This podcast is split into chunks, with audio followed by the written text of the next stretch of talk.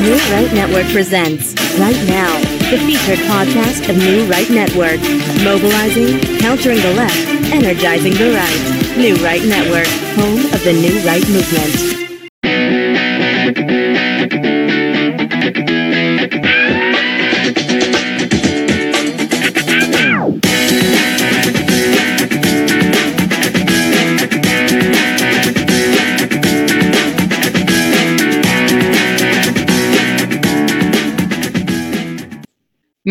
New Right Network, Right Voice right now. This is the flagship show right now. And right now, I have Brendan Heard, who is also known as Traditionalist Western Art on Twitter. He is the author of The Decline and Fall of Western Art. Go ahead and tell us more about that, Brendan. Uh, yeah, I'm just a guy who noticed that modern art is terrible, and I uh, it is. Thought I, I so I researched it for myself uh, initially, and then I kind of even started writing for myself to kind of get my ideas together, and then I wrote a book, and uh, I, I peddled the book on the social media. you can find that link to his book if you're a big art fan. You can find that link at trad underscore west underscore art. He's got the link there for you to order his book. Tell us where you're you're uh, joining us from. Ireland. Brendan. Ireland. Ireland, Ireland yeah. But I'm from Canada. Oh, are you? Yeah. Which one do you like better? Oh. Well, there's pros and cons to both, but I'd probably rather be here now, yeah.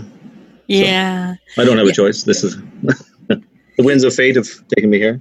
So, in our discussions a little bit, we talked about people who come around and just splash a little bit of color on a canvas and call that art and i've been looking at your your twitter page and it's just it's got more of what i would call art. I mean and i even like the old roman statues even though they're all broken off at the arms and whatever.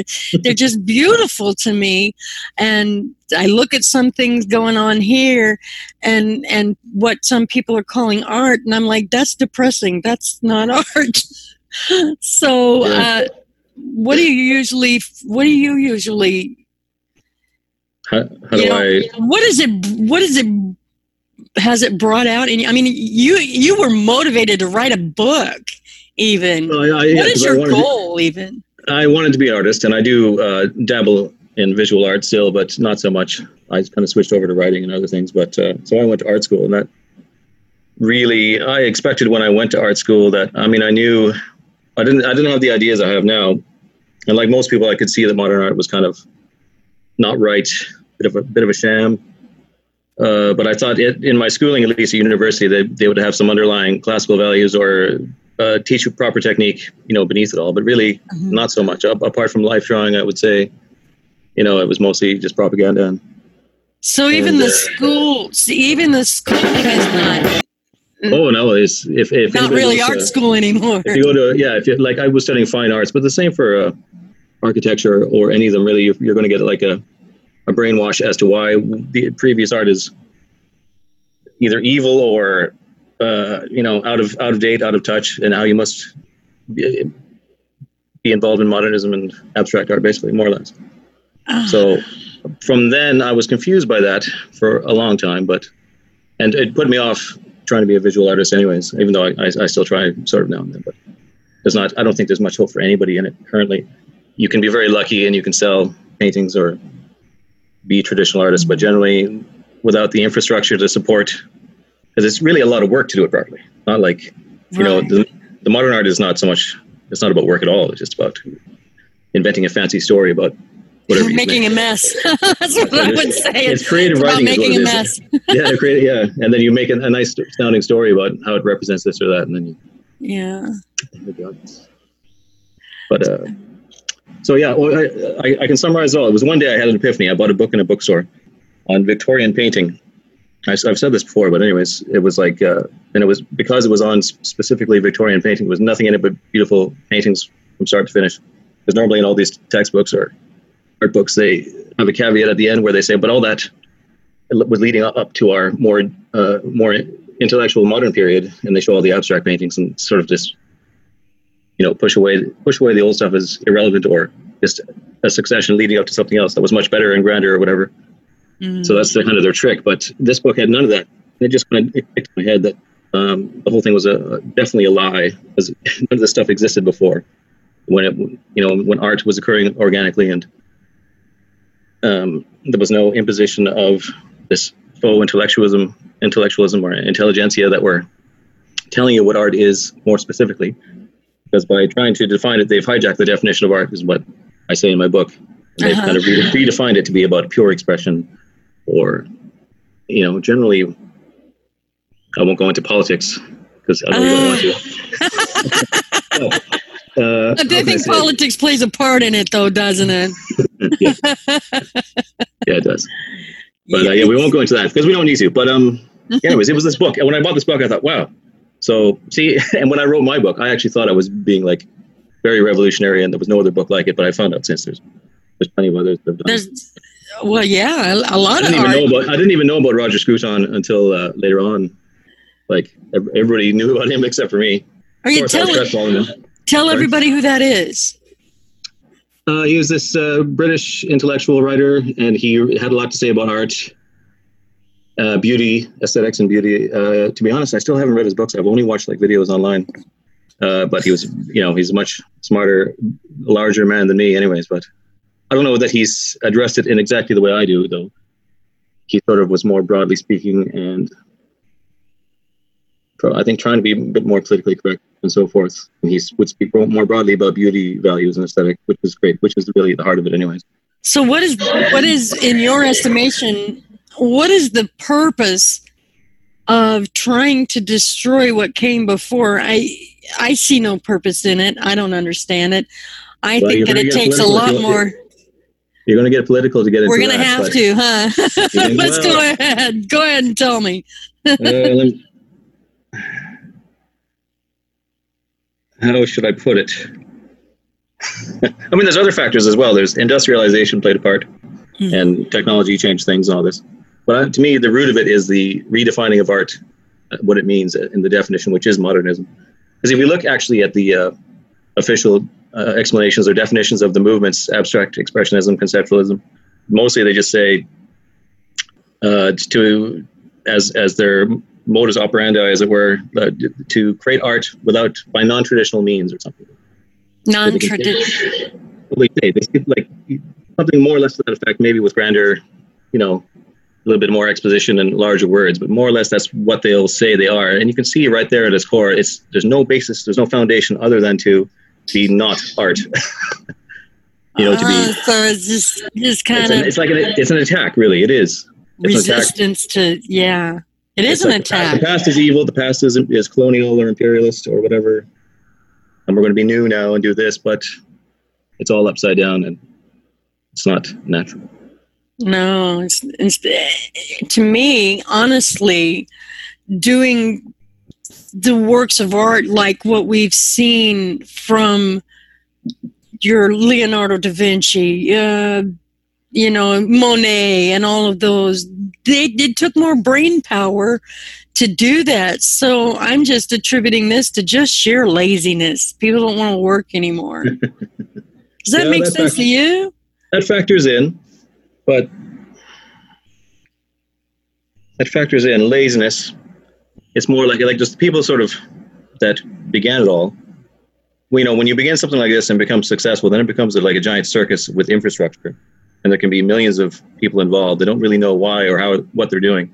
Like frankly, most people just follow along with what's popular, anyways, or right? You know what I mean? Yeah, it really yeah, is follow the leader. the emperor's new clothes kind of thing. It really is like that. yeah, it is. If, if, if most people see that something is the way it is, what they're supposed to do, they just do it. So like most people involved would just be harmless in that sense. Sheep. But uh, sorry. Sheep. Well, We'd call yeah. them sheep. I mean, yeah, it's it's it's mean. I am so it, unpolitically correct. oh, you can't be as bad as me. we will. But um, what can I say about how can I put it? It was definitely done to weaken. Well, in the same sense that the other things they're sort of bringing in, that to, to it doesn't help in a mass consumerist type society to have uh, these grandiose, individualistic, or culturally uh, deep rooted art or architecture because it really doesn't go along with the whole equality vibe. If we we shouldn't maybe get into that too much, but that's really the root of it is to be materialistic, equality, and um, I mean I don't know. Some of it it's runs on its own on its own steam and it's as well. There's always that urge of the of the youthful rebellion to just deride anything old and and you know go go with that new energy or whatever. But like it's been the same crap they've been doing now for over centuries, and it's yeah. always it's been the same. And it's just like the, the, values are ugliness. They they intentionally make them ugly. People don't understand that. I don't think, but most people, like when I went to art school or others go to art schools, they you know they mask it in a language that makes you think you're doing it for these intellectual reasons, but really they're just anti-beauty values because they want because they're against the past. And what what makes people so against the past? though? Well, people that are hostile to. Go ahead, let it out. there's many, you know, life is a is a is a is a battleground of competing, competing groups at all times, sorts, and in every possible way. So when you try to equalize it all, or if you have certain groups that intentionally want to weaken other groups, I mean, one of the great ways to do it is to destroy their art or sense of art. Or I mean, people, you go around your uh, capital city and anywhere in, in the West now, and it's just the bland, same bland crap everywhere you go. And it's like, well, what's worth fighting for here? Let's just just walk away from it. It's crap. So they just if, so, and and as far as I'm concerned, if they destroy this all this art, they're also trying to destroy history. Yes, they'd love to control and rewrite history. They do that. You can see it happening. I mean, maybe I, have you noticed this? Yes, very much so. Newer movies and things, or documentaries, television shows, education. They kind of re- they're slowly rewriting it as well. So it's all part of this kind of anti-Western sentiment. And I, the art swindle was the first one, I think. But then it's very difficult. Like many people still, I'd have arguments with people that would be able to talk about everything we're talking about and agree, but still want to say, oh, but I just love, you know, the Rothko or the Picasso. Really, you have to at least see there's a serious rift, and you can trace it to exactly where it happens with the art that came before mm-hmm. the art, the art from afterwards. It's very, and it, it really goes down to the criticism, the, uh, to the, way they started writing and explaining what art is and what makes it good. And that really boils down to this guy, Clement Greenberg. And he really started that, what they call art speak, which is the kind of nonsense language you hear explaining away. Is that like political correctness? Well, it is, and is it is, and that it's a, a people kind and things like word, that. yeah, it's a word game like that. Oh, it's very much it is. Yeah, yeah, yeah. it is. Yeah, but it's it's different. So it's like when you go into a gallery or you see the description beside a painting, or you know what he was doing, or you read a criticism about some artwork uh, after the fact. Usually, this is the language you'll notice. It'll be kind of almost sounds like it's making sense, and it'll imply that you know it, this is very lofty and. Uh, usually usually it's frankly combined with some sort of uh, liberal political angle as well. Uh, but uh, yeah, it's, it's, all in that language and the, the the, the of, of, the work. Yeah. yeah, it figures. Yeah, it figures. So uh, here's the thing. Also, I think that you can com- you can completely ruin an entire culture by destroying their art. Their, I mean, it takes other elements too, but one of them is the art because art is a part of a culture. You know, Greek art is different from from English art. It was different from you know Middle Eastern art and all of that. It it's one of the things that def- actually defines a culture. What do you think? What are your thoughts on that? No, it definitely is. It is the expression of their myths and their motifs and everything. Usually, it would be unified so that everything from a certain culture would you know, you, like you say, you can identify the Greek or the Norse art, and it would be the same across you know all their visual art certainly, and including music and stuff too. You can like it's there's an identifiable feel mm-hmm. based on their myths and their ancient heroes and uh, you know their motif of uh, decorative arts like Celtic knots and things like this. It's a form so of expressing one, themselves, yeah. Well, it's artifacts of their living culture. So, like art, real art. If you were if you were forced to try to describe what art is, which is nearly impossible, I got caught in that one a few times. It's like a, uh, it is that, it's the confident expression of a people uh-huh. that's rooted in, frankly, things like in blood and going way back into ancient prehistory and myth, like generally. So, like exactly how and the way the way it forms is sort of a mystery, but it's an ancient thing that shouldn't be trifled with. That speaks for people on behalf of them, and it can it can evolve with them, like naturally. But it's where this modernism came in that it kind of wrecked that and sort of said, "Oh no, no!" It took, it got a, a hype around it about just be, about a newness, which was related to the industrial age happening as well. Mm. But it uh, threw away the entirety of that, and unif- and even to this day, it works to unify everything. It's it's tied up with globalism as well. It's really that kind of. I saw. I saw you. I saw a tweet of yours that was very interesting. Somebody had found a key, and you had said that you would rather see every Walmart all over the world razed to the ground yeah. rather than destroy this key and get rid of this key. Uh, tell us why. I, I think uh, that's really interesting. That's a bold, interesting statement. I'm like, Oh, that's interesting. Okay, let's find out. Well, uh, like I said in the tweet, the key has tele- teleological and cultural value that you can sense in it. You saw the key, right? Yes, it's beautiful. I think it was does not feel like it was priceless. And like, my God, someone would make a key, a single key for a lock that would be so ornate absolutely and, uh, gorgeous, yeah, stylish, and etc. Like to go the, that kind of effort into individual daily use objects is gone from it because of this Walmartism and this globalism and everything's made in China all this plastic crap. You're not going to go into Walmart and find a unique key like that no. for sale.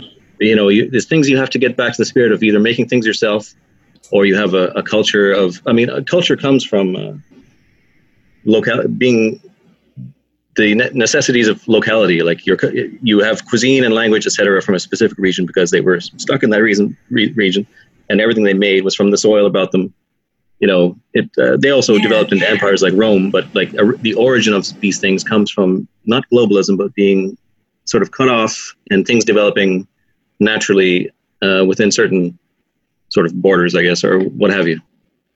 So, what was my point there? I lost it. I think you had several so, pretty yeah, good so points. Global, I think it's sorry, global globalism then, and that's everything's mass produced and it's, it's the. There's no character to it. Yeah, so There's I would. I, I despise Walmart and everything about it, and yeah. I, I, I, personally value the key more than every Walmart in the world. Yes, that single key, and I'm not joking or exaggerating. So, what are your what are your favorite pieces of art that you've seen? And, and and I know you've looked at lots and lots of pieces. I saw, I actually saw an abandoned 13th century castle on your timeline, which was, I thought was just most one of the most beautiful things I've ever seen in my life. So, what are your favorite? What's your favorite works of um, art, uh, like ever? I don't know. Um, I'd say broad, more broadly, not to mention specific ones. I believe in uh, Hellenic art and philosophy as being the most developed out of all the out of all the European arts, and really the one that inspired the others to go above and beyond. And there's still a lot of energy and potential in that.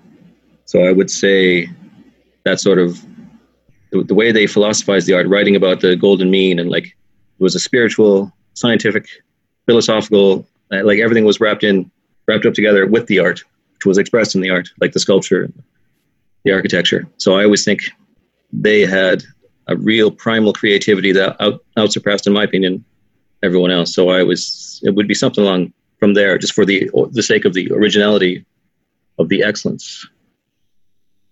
Uh, it is really a spirit. It's a spirit of excellence that you're looking for in things, right? Idealism, yeah. Yeah. Yeah. Yeah. That's excellent. Brendan, thank you for joining us. Hey, follow Brendan at trad underscore west underscore art. Follow me at Freeman underscore Mary One. Follow New Right Network at New Right Network. This has been the Right Now podcast with Brendan Heard, who speaks about art and what it really means. Thank you, Brendan, for joining. You've been listening to New Right Network, mobilizing, countering, energizing. Online at newrightnetwork.com.